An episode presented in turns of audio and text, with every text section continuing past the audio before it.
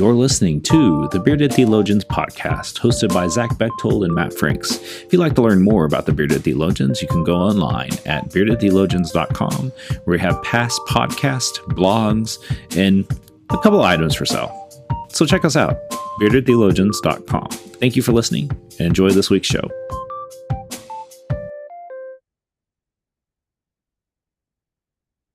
You're listening to the Bearded Theologians podcast, hosted by Matt Franks and Zach Bechtold. Uh, so this week, as we um, are really kind of ending uh, the season of Epiphany uh, and getting ready for Lent, uh, we're going to talk about uh, the Transfiguration uh, found in the Gospel of Mark, chapter nine, verses two through nine. so Zach, do your thing with this reading for today. Yeah, certainly. Here, here from the Gospel of Mark. Uh, six days later, Jesus took Peter, James, and John and brought them to the top of a very high mountain where they were alone. He was transformed in front of them, and his clothes were amazingly bright, brighter than if they had been bleached white. Elijah and Moses appeared uh, and were talking to Jesus. Peter reacted to all this by saying, Rabbi, it's good that we are here. Let's make three shrines, one shrines, one for you, one for Moses, and one for Elijah. And he said this because he didn't know how to respond. For the three of them were terrified. Then the cloud overshadowed them, and the voice spoke from the cloud This is my son, whom I dearly love. Listen to him. Suddenly, looking around, they no longer saw anyone with them except Jesus. As they were coming down the mountain, he ordered them not to tell anyone what they had seen until after the human one had risen from the dead. So, Matt, as you hear the story of the Transfiguration, it's a fun story. Uh, where did I go? it's a fun story. Uh, what, what comes up with appear, you? To like transfigure and appear because you disappeared off the awesome. screen. like I, I, thought you were, I, I really thought you were doing this for dramatic effect. I wish I was now. you know, for me, um, I don't like this is actually one of my favorite sermons to preach, and even in my favorite, it's actually one of my favorite readings. Um, because you just um you definitely have as, as that as that transfigured into uh existence. Um okay, squirrel gone, good. um, you know, I I I love this because it's like it's totally how we would respond if we were one of the three and Jesus said, "Hey, uh, let's go up, and I'm gonna uh, show you this really cool thing." And you know, somebody in the group would act. We have to make a T-shirt for this. Right. One that has it has to have Moses on it. It has to have Elijah, and it has to have Jesus, and it has to look really cool. And I I almost like I don't know. There's an excitement about it, but then like what's really cool about it is you have this high holy experience. Obviously, it's going to be a high holy experience because we're going up a mountain, so we know that we're going to be closer to God and and in the Hebrew line of thought. Mm-hmm. And uh, uh, but but what's interesting is, and and I and I love how this like idea of not only does Jesus transform in front of them to really show Jesus's fullness of of being the Son of Man. The other side of that is um what comes next. It literally leans us into Lent. Right. Like there is no doubt in our mind that from here on we are pointing ourselves to uh the Holy Week and and and like I don't there's just something about it for me because he says as they come down the mountain, he ordered them not to tell anyone what they had seen until after the Son of Man uh, had risen from the dead. So there's a little bit like you know storytelling, foreshadowing there, right? Um, but yet like there's it's a really great way to to lean into Lent a little bit. Like you could do seven weeks of Lent now because of this. Like it would be a great way of leaning into that because there's an excitement, but then yet there's also like, uh, what did we just experience? also, right. like, he's telling us not to tell anyone. Like, you know, right. That that's what gets me. I mean, the story itself. It, it's a we don't see it anywhere else, right? We don't see Jesus do this anywhere. We see him walk on water, water into wine. You know, we healing people, bringing them back to. We we see those types of things. That there's something about the vulnerability of Jesus in these moments that he's willing to take these three guys, Peter, James, and John, up the mountain and go, here it is. You need to see this. Um, and and there's two things that fascinate me about it. You touched on one of them. Um, but the first one is they don't know what to do. And and and the traditional thing that they did when they saw miracles and moments like this were to build shrines you know, to build something to remember it. Uh, often it's a well, usually it's a stack of rocks. You know, there's always something um, that we read throughout the Old Testament and the Hebrew culture that when you see something cool, you you build a monument to remember it. And um, that's their response. They didn't know what else to do. They were like, "This was something. Let's, like I said, let's make a T-shirt. let's start a group. Let's build a shrine so we can come back to this place and remember it." And I, that's a huge piece of here's a touchstone now. Here's something that they can return to to remember this moment that they had with Jesus uh, because they know it's significant. Uh, it, but I, I love that Mark's gospel names, they didn't know how to respond. Um, the disciples, the guys walking with Jesus, I mean, we're pretty deep into Mark's gospel. Uh, and they still don't know how to respond. They still don't know how to take all this in. They still don't know what to do with it, which gives me great hope um, that we're always learning, we're always growing, we're always doing these things. Um, the second thing that grabs my attention the most is the thing that Jesus does so much throughout uh, Matthew, Mark, and Luke. He'll do something like this and go, "Don't tell anyone." Why? Why are we not telling everyone? and I, I get the purpose behind it and the the length of the you know the the fullness of the story but often when jesus does something out of the ordinary something jesus-y it's followed up with now hang on to it hold on to it until after you know don't tell anyone yet well in mark's gospel that's a huge literary uh thing huge mm-hmm. uh it's called the messianic secret i'll use my what limited biblical knowledge i actually have um, but what's key here is that, um, you know, and, and I was thinking about this today. Like I was thinking about this not really today, but on Sunday when we read uh got uh Mark chapter one uh, for the lectionary, the demons recognized who Jesus was, and Jesus was like, "Shut up." like literally Here's like cliff. like sh- you know just shut it demon um but you know it's easy for us on the outside to recognize like who Jesus is because we know the whole story. It's a whole other thing. Like, obviously, these three who are his inner circle in the Gospel of Mark, like these are his guys, like these are the guys. He obviously took them up there to um equip them to um help rem- like like ground them. I always kind of see this as a grounding moment mm-hmm. where he's grounding them to so that way then when it hits the fan these guys can actually assure them like it's going to be okay like now here's the thing jesus tells us then like this is a you know foreshadowing of his death and i really think it goes over them because they're mm-hmm. in the high holy moment. Now granted they're coming down the moment when he tells them not to not to say anything but he, they would still be riding that high. Oh yeah for sure. And like it would be hard not to tell uh and so holding on to that would almost kind of help you not understand what jesus then says what is to come right. Well and and that's the thing right? Like the story continues to go and and so they kept it to themselves wondering what what is this rising from the dead? And they don't they don't have a concept of resurrection right? Like they don't what does that mean?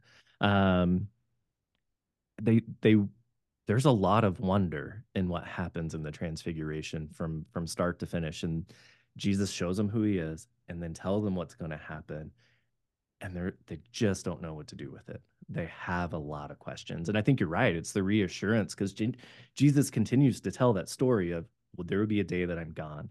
I'll come back. And it's often we don't know what that means right? Uh, we don't understand jesus. And and you're right this transfiguration is the reassurance to those the leadership the core guys who then go and right who who are at the time of pentecost doing the thing. Um that reassurance that we may not understand but it's going to be okay there's hope in the end there's um there's something bigger at stake here than what we know Well, and that's where, like in verse six, where he's talking, the uh, writer's talking about Peter. Um, uh, you know, he didn't. He said these things like, and he's referring to like making the shrines. He Mhm. didn't know how to respond, uh, for they were terrified. Right. And um, I mean, I I- know that if I were in an experience like this, I would be in holy awe. Uh, verse six. Um, uh, but yet, like, it's almost one of those things where and and I know you've experienced this and I've experienced this too. You have that overzealous chur uh, church person that wants to do something, Uh-huh. uh, a very high D on the disc profile, Right. uh, when that's not what we should be doing. Like we need to sit and reverence with this. Like we need to sit and soak with it a little bit, take a beat, whatever you need to do to have that experience, like to really take in the experience. But what does the D and Peter do? He's like, let's do this. And, and then Jesus shoots him down. like, if you notice, like, suddenly looking around, like, it's almost like Peter says this, and then all of a sudden it was gone. Just so I like, oh, we're not gonna let you remember this. Right. no pictures. Well, yeah, I mean that's and that's what Lent is, right? It's it's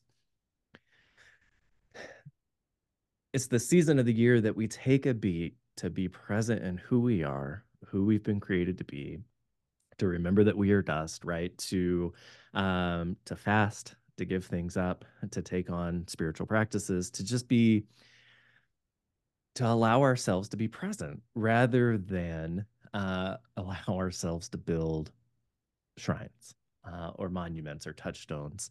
Um, not so that we won't remember the things, but so that we would be present in them in the moment.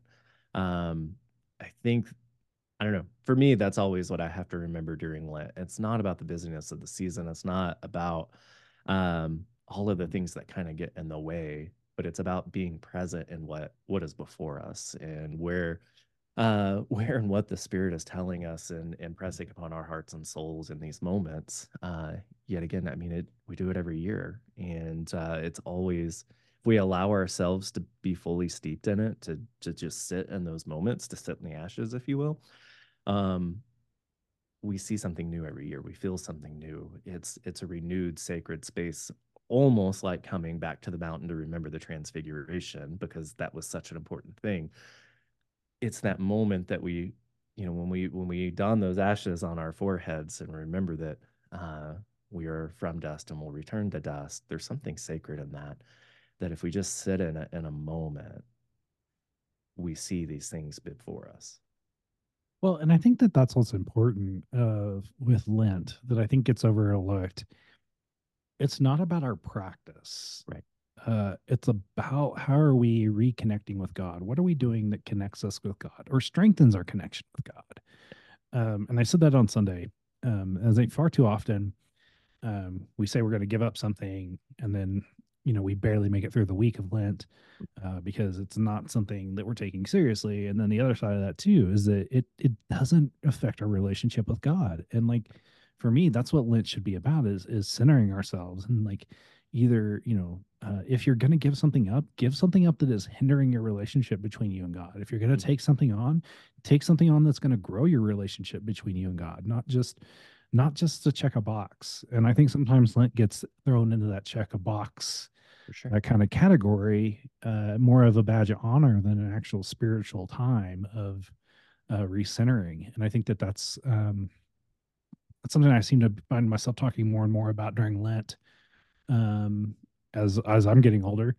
Uh, but I think it's something that we have forgotten that that's really what this season's about. It has nothing to do with, uh, uh, um, you know, not eating chocolate. If now, if your eating of chocolate affects your relationship with God, then yeah, like not a bad not a bad practice to take up. But if it doesn't do anything between you and your relationship with God, then why are you doing it? Like I think that that's a good like thing to think about. Yeah. Well, and and that's that's just kind of a, you look at the transfiguration and there's a vulnerability of Jesus of allowing these people these guys in even further than he already has. And in Lent's Lent is that for us, right? It's us being vulnerable in a way that allows um allows ourselves and and allows the Holy Spirit in a little further than we've ever let it. Um we have to be vulnerable um, in the ways in which we're present, whether that's with a group of group of folks like this, like Jesus did, whether it's with ourselves and and God, and everything in between. Like I, there's there's something significant about uh, the season and the practice of Lent that we need to hold on to uh, in the presence department. Like you said, recentering, uh, doing the things that we can do, um, regardless of what people think. Uh, you know, what is it for you that's going to draw you closer to center, uh, the closer to the spirit this uh, this season, and and own it. Be, you know, don't beat yourself up if you don't do it every day, right? Like take the steps that you need to take just to simply be present um, in this in this season. Well, definitely give yourself grace, uh, which grace. is so which grace. is really what Jesus would have wanted you to do for your practice anyway. Uh, mm-hmm. Speaking of practices, uh, Zach, where have you seen God at work uh, this last week? Uh, it's a really good question. Um, all over the place. Well, I keep seeing God show up at our evenings, our new evening service that we had. Um, we did our first dinner church this week, and um, kind of the whole idea we we all the other weeks we do in the sanctuary, but on the first Sunday we're we're gathering down in our fellowship hall and and gathering around the table, eating a meal together, doing church, doing communion. And uh, we're just a few like four weeks into having this new service and it's you know like anything it's up and down and uh, it's during football game time and so that messes with it and we had no idea what to expect this last week and just had all kinds of folks show up and just be present in it. Uh, not quite sure you know not not knowing exactly what it was going to be we didn't know exactly what it was going to be uh, you know the invitation at the beginning of the service was we're going to have lots of opportunities to be graceful today um, and just gather around the table and and see what that looks like for us in these moments because um, we don't we don't know. And uh, it was really cool to see people just lean into something totally different than what um, they may have experienced in in church in worship in that setting. So it was super fun. Um, definitely in the hustle and bustle and stress of trying to put that together um, and running around like a crazy person. It it was cool to see uh, see where God showed up in those moments. How about you, Matthew? You know, um, we had 11 inches of snow Saturday, and so it's delightful. Um, I know that that tickles your fancy a little bit. Um, but I know for me, like what was amazing is like when you have those moments and like I showed up, even when I showed up at church on Sunday morning to get ready, noticing that uh, our company hadn't come and uh, done a lot yet. Mm-hmm. I got a little, I was like, oh no, like am I, am I did make a mistake? Should I just gone ahead and, you know, gone digital and, you know, just started, you know, kind of running through that gamut. so I went in my office and was sitting in my office doing kind of just getting ready, making sure I had things ready to get uh, things in order for Sunday morning. And all of a sudden I could hear the you know, and and I was like, could that be, or is it, you know, is it the main street? And I was like, so I walked out, uh, looked in our through our narthex and could see the the snowplow. I was like, oh, today is gonna be a good day. And you know, like, um, when I do the welcome, you know, I usually say, "This is this is the day the Lord has made. Let us rejoice and be glad in it." And on poor weather days, it's hard for me to say, "This is the day that the Lord has made. Let us rejoice," because you know, uh, it's a little bit difficult when it doesn't look great outside. Um, but you know, the sun came out, and uh, you know, we had a we had a fairly good attendance, all things considered. Um, you know, I know neighborhoods were horrible, but I know that people uh, either tuned in online and and and slowly getting to understand what we're trying to do online. Uh, but then also the uh, um, the in-person crowd was great. Um, we did the at the first service. Everybody's like, "Looks like everybody's going to get to greet everybody today," because they were a little thin, and you know we had fun with it. And um you know i think that that's the um thing is we think about um in the season when we have to wrestle with that. And that's one of the hardest things that we as pastors have to deal with. Um when you get the tinkle from god you know that little just like pull to do it just go ahead and do it. Um and, and i'm not gonna lie like a lot of churches in our area were closing um or going virtual or whatever they were doing but I just kept getting this pull from God, like just be faithful and it will be okay. And like I felt that, like even in the second service when I wasn't, I was still coming off of the flu and was not feeling hundred percent. I knew that God had me and I knew it was going to be okay. So Love that. Yeah. So um, you know, we want to encourage you to to keep listening. Uh, this is um, you know, we're uh, man, we've been doing this for eight years, and it seems like uh, we still have a lot to learn. Uh, and so, we want to encourage you to go to our website at beardedtheologians.com and check out all of our past uh, episodes, as well as um, you know, pick up some gear for your loved one for Valentine's Day or for Lent or Easter or whatever, whatever holiday you may need a gift for, or even start planning for your white elephant cell uh, uh, gifts. It's not a great, uh, not a bad time to do that now. Um, and you can find all that at beardedtheologians.com. So for the Bearded Theologians, I'm Matt Franks. I'm Zach Bechtold. Thanks for checking us out. Guys, I want you to subscribe and like this video and put that thumb, push that thumbs up. Thank you for listening to the Bearded Theologians podcast. Don't forget to like, subscribe, and share on all social media outlets. You can check out old episodes and more information at beardedtheologians.com. Thanks for checking us out.